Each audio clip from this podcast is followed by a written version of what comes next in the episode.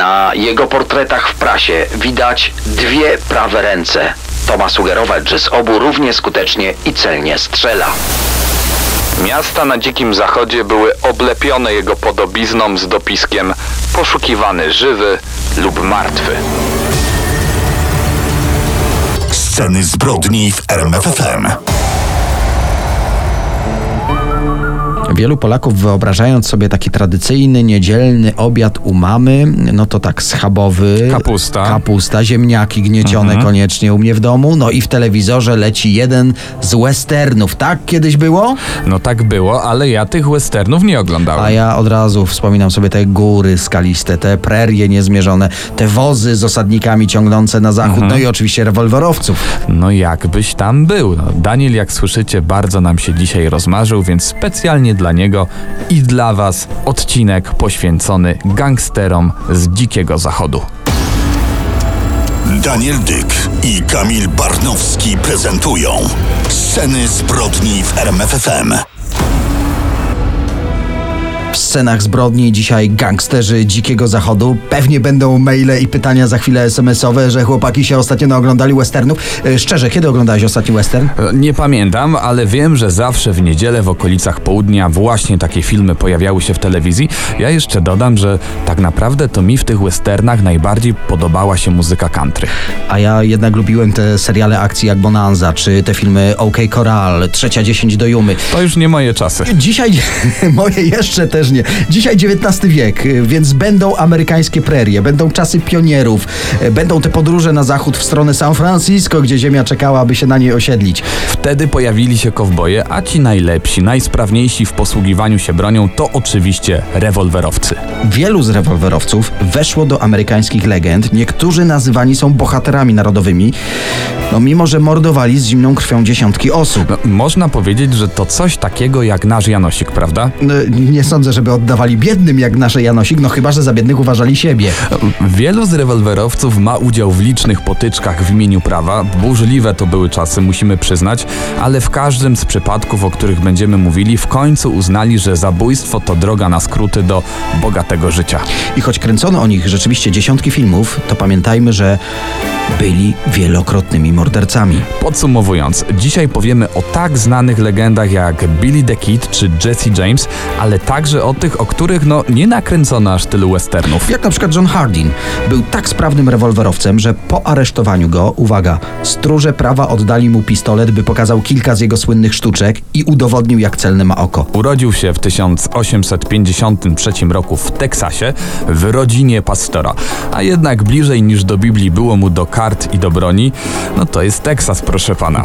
Już jako młody chłopak utrzymywał się z hazardu, konkretnie z gry w karty, no był znakomitym pokerzystą, nie wszystkim się to podobało, ale Hardin umiał sobie z tym wszystkim radzić. No właśnie, zamówił sobie taką specjalną kamizelkę z miękkiej, cielęcej skóry, która nie krępowała ruchów, dodatkowo miała nietypowe kieszenie na pistolety. Nosił broń nie tak jak to widzieliśmy na westernach, jak to było wtedy powszechne, na biodrach lub y, wciśnięte za pas y, pistolety, ale nosił je właśnie na klatce piersiowej. Także gdy prowadził trudne rozmowy, o właśnie tak z rękami niedbale skrzyżowanymi na piersi, nikt nie spodziewał się, że dłonie trzyma zaciśnięte na kolbach sześciostrzałowców gotowych do użycia. Jednak pierwszy raz nie zabił przy pokerze, a w samoobronie na ranczu swojego stryja.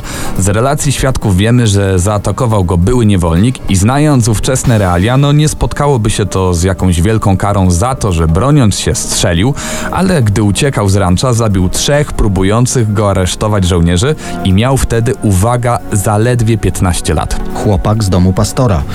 W ten sposób e, musiał rozpocząć żywot uciekiniera, wyjętego spod prawa, a sława najszybszego rewolwerowca Dzikiego Zachodu rosła. Dwóm szeryfom udało się go zaskoczyć i skuć kajdankami, ale gdy go eskortowali, nocą, w czasie ich snu, uwolnił się z kajdanek i obu szeryfów po prostu zastrzelił. No ale w wieku 19 lat postanowił się ustatkować i mimo tego, że w każdym większym miasteczku zachodu wisiały listy gończe z jego nazwiskiem i napisem Wanted, ożenił się i założył hodowlę koni. Jednak wytropił go kolejny szeryf i tego również zastrzelił z zimną krwią, a następnie przygotował zasadzkę i zastrzelił jeszcze trzech pomocników szeryfa. No więc oczywiste, musiał uciekać, ale tym razem pod zmienionym nazwiskiem został właścicielem tartaku. W końcu wytropili go słynni Texas Rangers. To był rok 1877. E, Miał wówczas e, 24 lata i już wtedy był znany właściwie w całych Stanach z tego, jak prędki jest w pojedynkach strzeleckich. No i to jest właśnie ta historia, z której, z której e, najbardziej chyba słynie. Nie do uwierzenia dzisiaj. Stróże prawa chcieli to zobaczyć, tę jego sprawność. Wyobraźcie sobie, oddali mu pistolety, by pokazał te legendarne sztuczki i umiejętności. Według relacji tych, którzy to widzieli, e, cytuję, widowisko było fenomenalne. John Hardin był znakomitym strzelcem, ale miał też nosa do obrońców. Oni udowodnili, że wszystkie zabójstwa były sprowokowane przez jego przeciwników. Nie trafił więc na stryczek, otrzymał karę 25 lat więzienia, ale wyszedł po 17 jako zupełnie inny człowiek. W więzieniu nawet skończył studia prawnicze i został prawnikiem w El Paso. zupełnie inny człowiek, tak?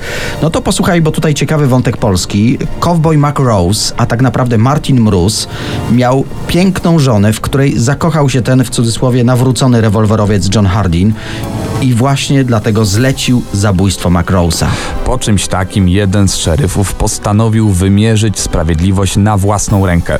Zauważył Hardina przy grze w kości w jednym z kasyn, podszedł do niego i bez ostrzeżenia strzelił mu z bliska w tył głowy. Hazard i pistolet. To było jego życie. Można powiedzieć, że Hardin zginął jak żył. Miał 42 lata. Za moment za to jego dokładne przeciwieństwo. Jeden z najgorszych rewolwerowców Dzikiego Zachodu, a jednak w legendzie o nim szybkie ręce i celne oko stały się jego wizytówką. Zostańcie z nami w scenach zbrodni słynny Billy the Kid.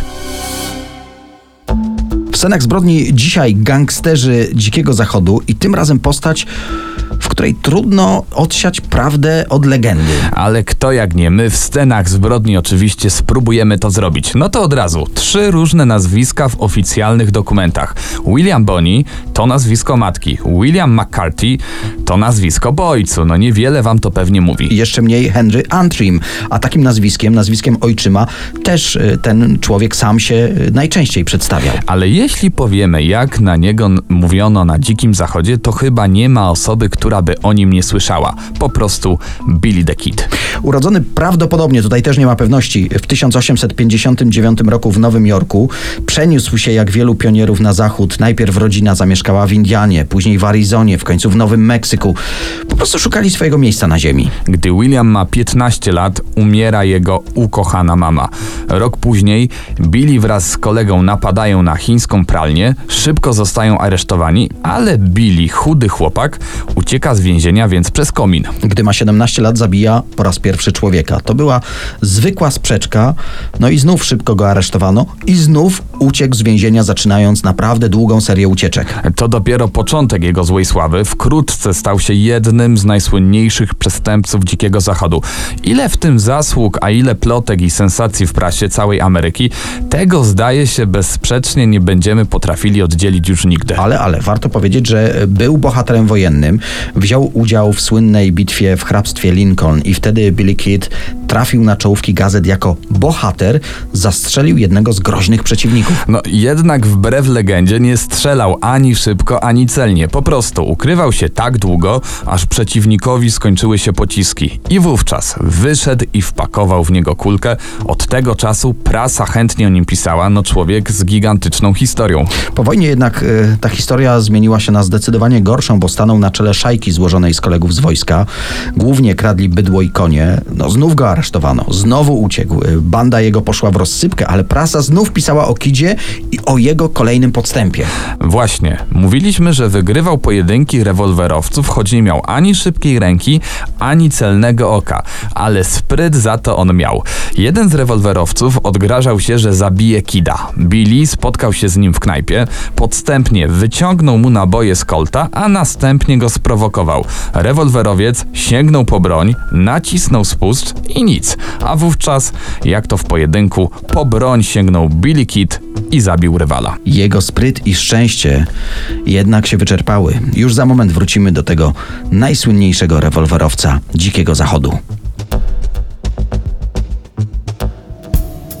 A dzisiaj o gangsterach z Dzikiego Zachodu. XIX wiek, no to jest czas, gdy po broń sięgano często za często. Niektórzy czynili to oczywiście w imię prawa, z gwiazdą szeryfa na piersi, ale my dziś mówimy o typach spod ciemnej gwiazdy. Wracamy do historii Billego Kida i miłośnicy westernów w jednym szeregu z jego pseudonimem stawiają nazwisko jego zabójcy, czyli Pata Gareta. Szeryfa Gareta. A więc najsłynniejszy pojedynek Dzikiego Zachodu przed nami. W 1880 roku Billy Kid założył kolejną bandę. Robili to, na czym on znał się świetnie, czyli kradzież bydła i koni. I co ciekawe, napadli m.in. na rancho niejakiego Grzelachowskiego, ewidentnie polskie nazwisko w kolejnej historii z Dzikiego Zachodu. Zawiadomieni przez farmera stróże prawa zorganizowali grupę pościgową. Z ochotnikami otoczyli Kida, y, ale po krótkiej strzelaninie uznali, no, że nie mają szans pojmać słynnego gangstera. Odpuścili.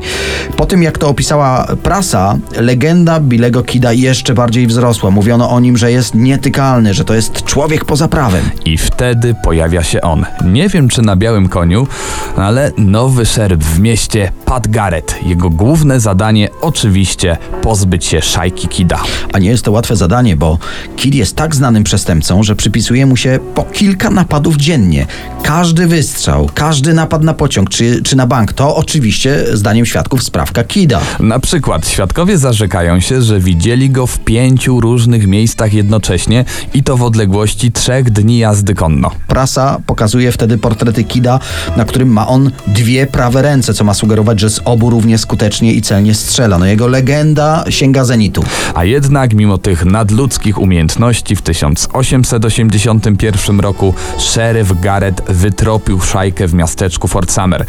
Wraz z grupą pościgową otoczył ich na przedmieściach. W strzelaninie zginęło dwóch najbliższych współpracowników Billego, natomiast on sam i kilku pozostałych przy życiu gangsterów poddali się. Sąd wydał wyrok śmierci przez powieszenie, ale na dwa tygodnie przed terminem egzekucji ma miejsce najsłynniejsza z ucieczek Billego Kida. Wykorzystano fakt, że z miasta wyjechał ten straszny szeryf Pat Garrett. Jeden z kolegów Kida w więziennej toalecie ukrył dla niego rewolwer. A propos tej toalety, żeby było jasne, mówimy tu po prostu o drewnianej budce stojącej na podwórzu aresztu. Billy poszedł za potrzebą w asyście dwóch strażników, znalazł to, co miał znaleźć, zastrzelił tych strażników, pozostałych w więzieniu steroryzował, zażądał od nich konia, dosiadł go i pogalopował jak to kowboje w stronę zachodzącego słońca. Po powrocie do miasta Pat Garrett natychmiast organizuje pościg. W poszukiwaniu zbiega odwiedza ich wspólnego znajomego, żeby podpytać, czy coś wie może o miejscu, w którym się ukrywa. I te wydarzenia też obrosły legendą. Istnieje no kilka wersji tego, co stało się później. No to może najpierw ta uznawana za oficjalną. Szeryf Garrett wypytuje znajomego Kida o miejsce ukrycia gangstera i w tym momencie, zbieg okoliczności, otwierają się drzwi chaty i wchodzi poszukiwany Billy the Kid. Szeryf sięga po broń odruchowo i strzela. Inna wersja mówi, że znajomy na polecenie szeryfa zwabił do siebie Billego. Kit przyszedł bez broni, Pat Garrett miał się kryć za drzwiami lub pod łóżkiem i po prostu strzela w plecy bezbronnego. bezbronnego, ale nie niewinnego. Prasa oskarżała Billego Kida o zabójstwo 21 osób, chociaż za jego życia udowodniono mu jedynie zabójstwa Indian i Meksykanów, co w tamtym czasie było, jakby to powiedzieć, wybaczalne. Niestety określenie dziki zachód pasuje również do ówczesnych przepisów prawnych.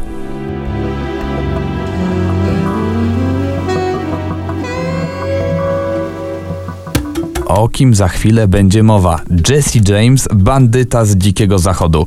Razem ze swoim bratem Frankiem napadał na pociągi, banki, sklepy, zabijając przy tym całą masę niewinnych osób. Urodził się w połowie XIX wieku w Kearney w stanie Missouri, wychowany w bogatej rodzinie. Jego ojciec był pastorem baptystów, jednak pastor szybko porzucił swoją rodzinę, a matka Jesse'ego ponownie wyszła za mąż i to nawet dwukrotnie. Y, Trafiłem też na informację, że jeden z ojczymów znęcał się nad nad Jessim i nad jego bratem Frankiem. To zdecydowanie nie były łatwe czasy. W trakcie wojny secesyjnej gospodarstwo Jamesów zostało doszczętnie splądrowane przez żołnierzy Unii. Najprawdopodobniej dlatego 16-letni Jesse James wstąpił do partyzantki, żeby walczyć ramię w ramię z konfederatami, przeciwnikami Unii. Jesse na wojnie na pewno nauczył się zabijać. W 1863 roku jego oddział uczestniczył w rzezi 25 uzbrojonych żołnierzy Unii. I to na pewno odcisnęło spore piętno na charakterze młodego chłopaka. Ale już po tej burzliwej młodości, jako dorośli mężczyźni, bracia James byli uznawani za troskliwych mężów, bardzo rodzinnych, którzy spędzają no, cały wolny czas ze swoimi dziećmi, ojcowie jakich mało. Ale ta rodzinna sielanka zupełnie nie przeszkadzała im w brutalnym interesie. W powojennym zamieszaniu doszli do wniosku, że żywot farmera to nie jest to, co ich tak zupełnie kręci. Z kumplami z wojska, z kuzynami stworzyli gang, który napadał na banki, kurierów, dyliżanse, pociągi. No generalnie na wszystkie instytucje, które były kontrolowane przez Unię, zaznaczmy największych wrogów Jamesów. Zemsta za zniszczenie rodzinnego gospodarstwa, no możemy tutaj zapytać, pewnie tak. Mordowali każdego, kto spróbował im przeszkodzić. Pierwszego skoku dokonali w walentynki 1866 roku. Romantycznie bardzo. No na pewno kochali pieniądze. Plądrowali banki od Alabamy po Teksas. Na swoim koncie mieli ponad 20 napadów, w których ukradli około 200 tysięcy dolarów. Może ta suma nie robi teraz wrażenia, ale jeżeli przeliczymy to na dzisiejsze, wychodzi jakieś 5 milionów dolarów. I tak Jamesowi zaczęła towarzyszyć legenda, według której działał jak Robin Hood. Jego ludzie napadali na bogatych, żeby rozdawać pieniądze biednym. No, w rzeczywistości realizowali ten plan tylko w połowie, okradali innych, ale pieniądze zatrzymywali już tylko dla siebie. No, żerowali zarówno na biednych, jak i na bogatych. Niewinnych ludzi, którzy ucierpieli w trakcie napadów, no można liczyć w setkach.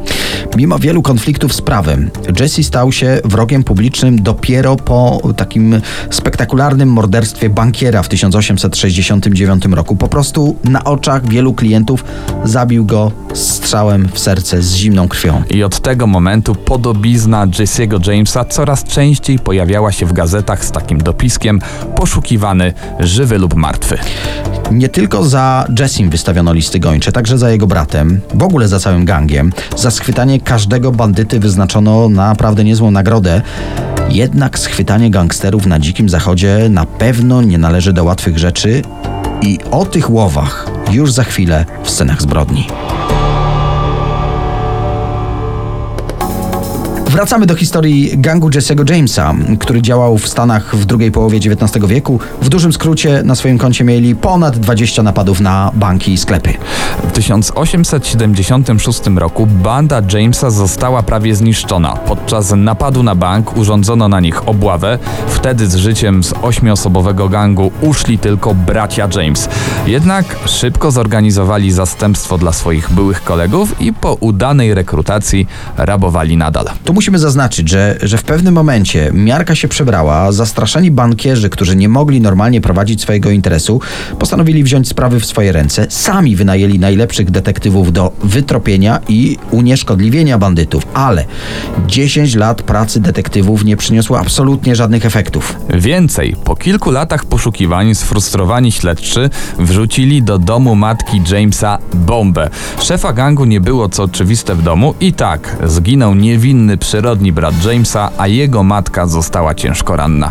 Poszukiwania trwały dalej. W 1981 roku gubernator stanu Missouri wyznaczył 10 tysięcy dolarów nagrody za zatrzymanie Jesse'ego lub jego brata Franka. 10 tysięcy dolarów za żywych lub martwych. Dodajmy jeszcze, że gubernator dodał coś od siebie, zaoferował również immunitet dla osoby, która no przypadkowo zamorduje Jamesa. I tak docieramy do roku 1882. Najbliższym kompanem braci James był wtedy Robert Ford. Panowie przygotowywali się do kolejnego napadu. Po wspólnym śniadaniu Jesse James podszedł na chwilę do ściany, żeby poprawić wiszące tam zdjęcie. I wtedy, gdy się tego nie spodziewał i z rąk człowieka, po którym się tego nie spodziewał, został zastrzelony z bliskiej odległości w tył głowy. Najsłynniejszy gangster Dzikiego Zachodu zginął z rąk przyjaciela. Robert Ford zastrzelił swojego wspólnika dla wielkiej wielkiej nagrody. Inna wersja wydarzeń wskazuje, że został po prostu zwerbowany przez gubernatora Missouri. No, sami bracia James mieli podobno nawet nie wiedzieć, jak wielka jest nagroda za ich głowy. A propos gubernatora, tak jak obiecał, zabójca Jesse'ego Jamesa został uniewinniony, przebaczono mu wszelkie wcześniejsze winy. Dostał również 10 tysięcy dolarów tej ogromnej nagrody. Natomiast morderca legendy Dzikiego Zachodu, pan Robert Ford, otworzył nawet za te pieniądze bar. Jednak jego dalsze życie trwało tylko 10 lat, on również został zastrzelony, najprawdopodobniej w akcie zemsty, zresztą do końca życia był nazywany przez wszystkich Judaszem i brudnym tchórzem. Zastanawiacie się pewnie, co z bratem Jesse'ego Jamesa. Frank poddał się trzy miesiące po śmierci swojego brata, ale pozostał na wolności, bo śledczym nie udało się zgromadzić na niego wystarczających dowodów. I tak Frank do końca życia prowadził już spokojne życie farmera, które początkowo tak bardzo go uwierało. I tak na koniec dodajmy jeszcze, że postać Jesse'ego Jamesa przedstawiona jest w niezliczonej ilości filmów i piosenek i w tym m.in. w utworach Boba Dylana albo Eltona Johna i choć w rzeczywistości Jesse był bezwzględnym przestępcą, to z biegiem czasu jego legenda urosła do miana romantycznego bohatera.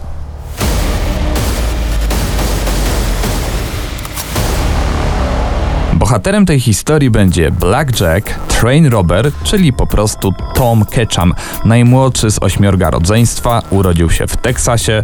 Jako dorosły facet został kowbojem, zresztą alternatyw na dzikim zachodzie no, nie było za wiele, jednak praca dość szybko mu się znudziła i razem ze swoim bratem samem założył gang. To jest bardzo ciekawe y, w tej ich działalności, że gdzie tylko pojawiała się ich banda, plądrowali wszystko do gołej ziemi, zwłaszcza w stanie Teksas. Ale uwaga, Tom jako 34-latek w Twin Mountain po raz pierwszy postanowił obrabować pociąg. Dwa lata później jego brat sam ponownie obrabował pociąg towarowy dokładnie w tym samym miejscu. No mieli jakiś ulubiony szlak ewidentnie. To, to, to była ich stacja po prostu. Po tym napadzie zorganizowano obławę na Sama, y, który ostatecznie zginął w więzieniu od ran poniesionych w strzelaninie z szeryfem i jego ekipą tropiącą. No ale my tutaj właśnie mówimy o Samie, a głównym bohaterem tej historii jest jednak Tom Ketchum. No, Blackjack, Tom Ketchum miał niby nie wiedzieć o napadzie swojego brata, dlatego Nie wiem, może brat do niego nie zadzwonił, że tam był pewnie problem z zasięgiem. Dlatego miesiąc później postanowił okraść ten sam pociąg w tym samym miejscu, No w ten sam sposób i to w dodatku w pojedynkę. Tym razem jednak konduktor pociągu był przygotowany na taką okoliczność i postrzelił Blackjacka w ramię. Ten spadł z konia, poturbował się okrutnie i został schwytany dzień później. Finalnie amputowano mu rękę, w którą został postrzelony. Gdy doszedł do siebie, został przetransportowany do Clayton w stanie Nowy Meksyk, gdzie został skazany na śmierć. I to jest taki jedyny przypadek skazania na karę śmierci ze względu na, cytuję, zbrodniczy napad na pociąg kolejowy. I tak w naszej historii docieramy do egzekucji. Tom Ketchum został skazany na śmierć przez powieszenie, ale w więzieniu w Clayton no, nikt nie miał doświadczenia w tej metodzie zabijania.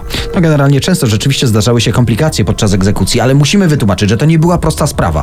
Przed powieszeniem skazańca trzeba było go dokładnie zmierzyć i zważyć, żeby dobrać odpowiednią linę, odpowiedniej długości, E, bo jeżeli ta lina byłaby za krótka lub za słaba, no to skazaniec albo umierałby w długich męczarniach, albo ta lina by się zerwała. No a tego nikt nie chciał, no jakby to nie brzmiało, humanitarność kary też była ważna. Jednak w tym przypadku lina okazała się za długa.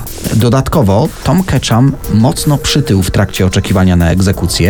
Efekt tego był taki, że po opuszczeniu zapadni głowa Blackjacka została oddzielona od reszty ciała. I tak Tom Ketchum, train robber, Blackjack, generalnie jeden z największych bandytów na Dzikim Zachodzie, został stracony 26 kwietnia 1901 roku. Jego ostatnie słowa brzmiały następująco: Będę w piekle, zanim zaczniecie śniadanie, chłopcy. Muszę wam powiedzieć, Daniel, dalej rozmarzony chłopie, wracaj, Polska Nie, cię zamyśliłem potrzebuje. się dlatego, że w westernach, które oglądałem, te postaci były takie bardziej czarno-białe, wiesz, Mhm. te, te czarne charaktery były naprawdę czarne, a ci dobrzy byli po prostu super. Ale to wszystko się zgadza, bo wiesz, te filmy jeszcze nie były w kolorze. Niektóre rzeczywiście tak. Mam nadzieję, że trochę kolorytu dodaliśmy mm, naszymi opowieściami w scenach zbrodni. Mam nadzieję, że sięgniecie chętnie też po następny podcast. A w następnym odcinku sceny zbrodni spakują plecak i powędrują w górę. A, czyli tym razem twoje wymarzone okolice. Zgadza się, a na tą wędrówkę już dzisiaj was zapraszamy. Kamil Barnowski. I Daniel Dyk, do usłyszenia. Tylko buty dobre weźcie. Daniel Dyk i Kamil Barnowski prezentują Sceny zbrodni w RMFFM.